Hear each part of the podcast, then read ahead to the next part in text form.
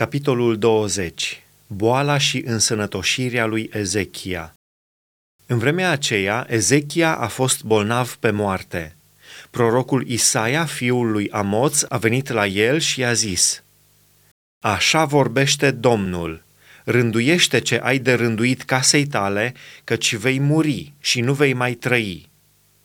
Ezechia s-a întors cu fața la perete și a făcut Domnului următoarea rugăciune – Doamne, adu-ți aminte că am umblat înaintea feței tale cu credincioșie și curăție de inimă și am făcut ce este bine înaintea ta.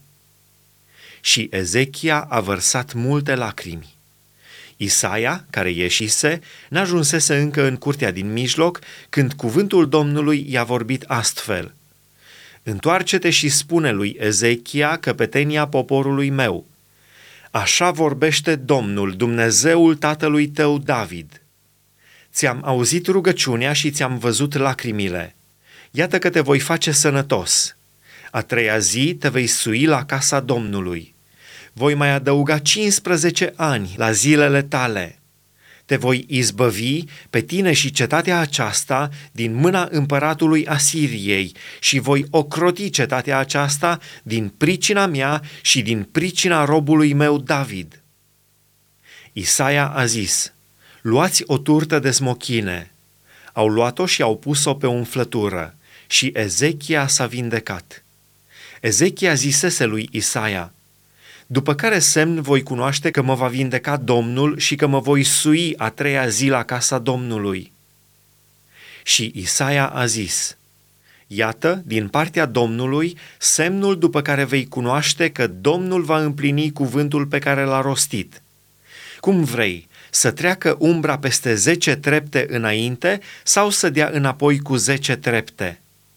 Ezechia a răspuns, nu este mare lucru ca umbra să treacă înainte peste zece trepte, ci mai bine să se dea înapoi cu zece trepte.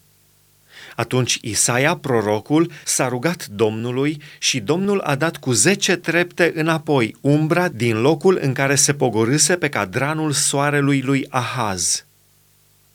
Fudulia lui Ezechia în același timp, Berodac Baladan, fiul lui Baladan, împăratul Babilonului, a trimis o scrisoare și un dar lui Ezechia, căci auzise de boala lui Ezechia.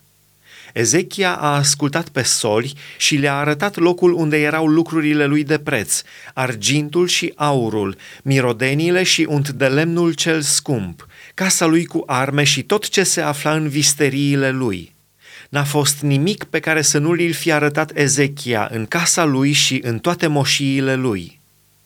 Prorocul Isaia a venit în urmă la împăratul Ezechia și i-a zis, Ce au zis oamenii aceia și de unde au venit la tine?"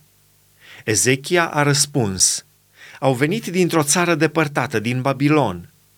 Isaia a mai zis, Ce au văzut în casa ta?"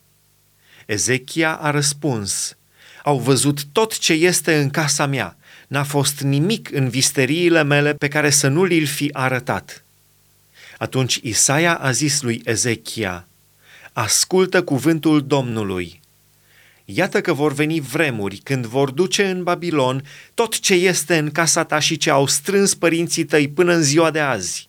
Nu va rămânea nimic, zice Domnul și vor lua din fiii tăi care vor ieși din tine, pe care îi vei naște și îi vor face fameni slujitori în casa împăratului Babilonului. Ezechia a răspuns lui Isaia, Cuvântul Domnului pe care l-ai rostit este bun și a adăugat, căci va fi pace și liniște în timpul vieții mele – celelalte fapte ale lui Ezechia, toate isprăvile lui și cum a făcut iazul și canalul de apă și a adus apele în cetate, nu sunt scrise oare în cartea cronicilor împăraților lui Iuda? Ezechia a adormit cu părinții săi și în locul lui a domnit fiul său Manase.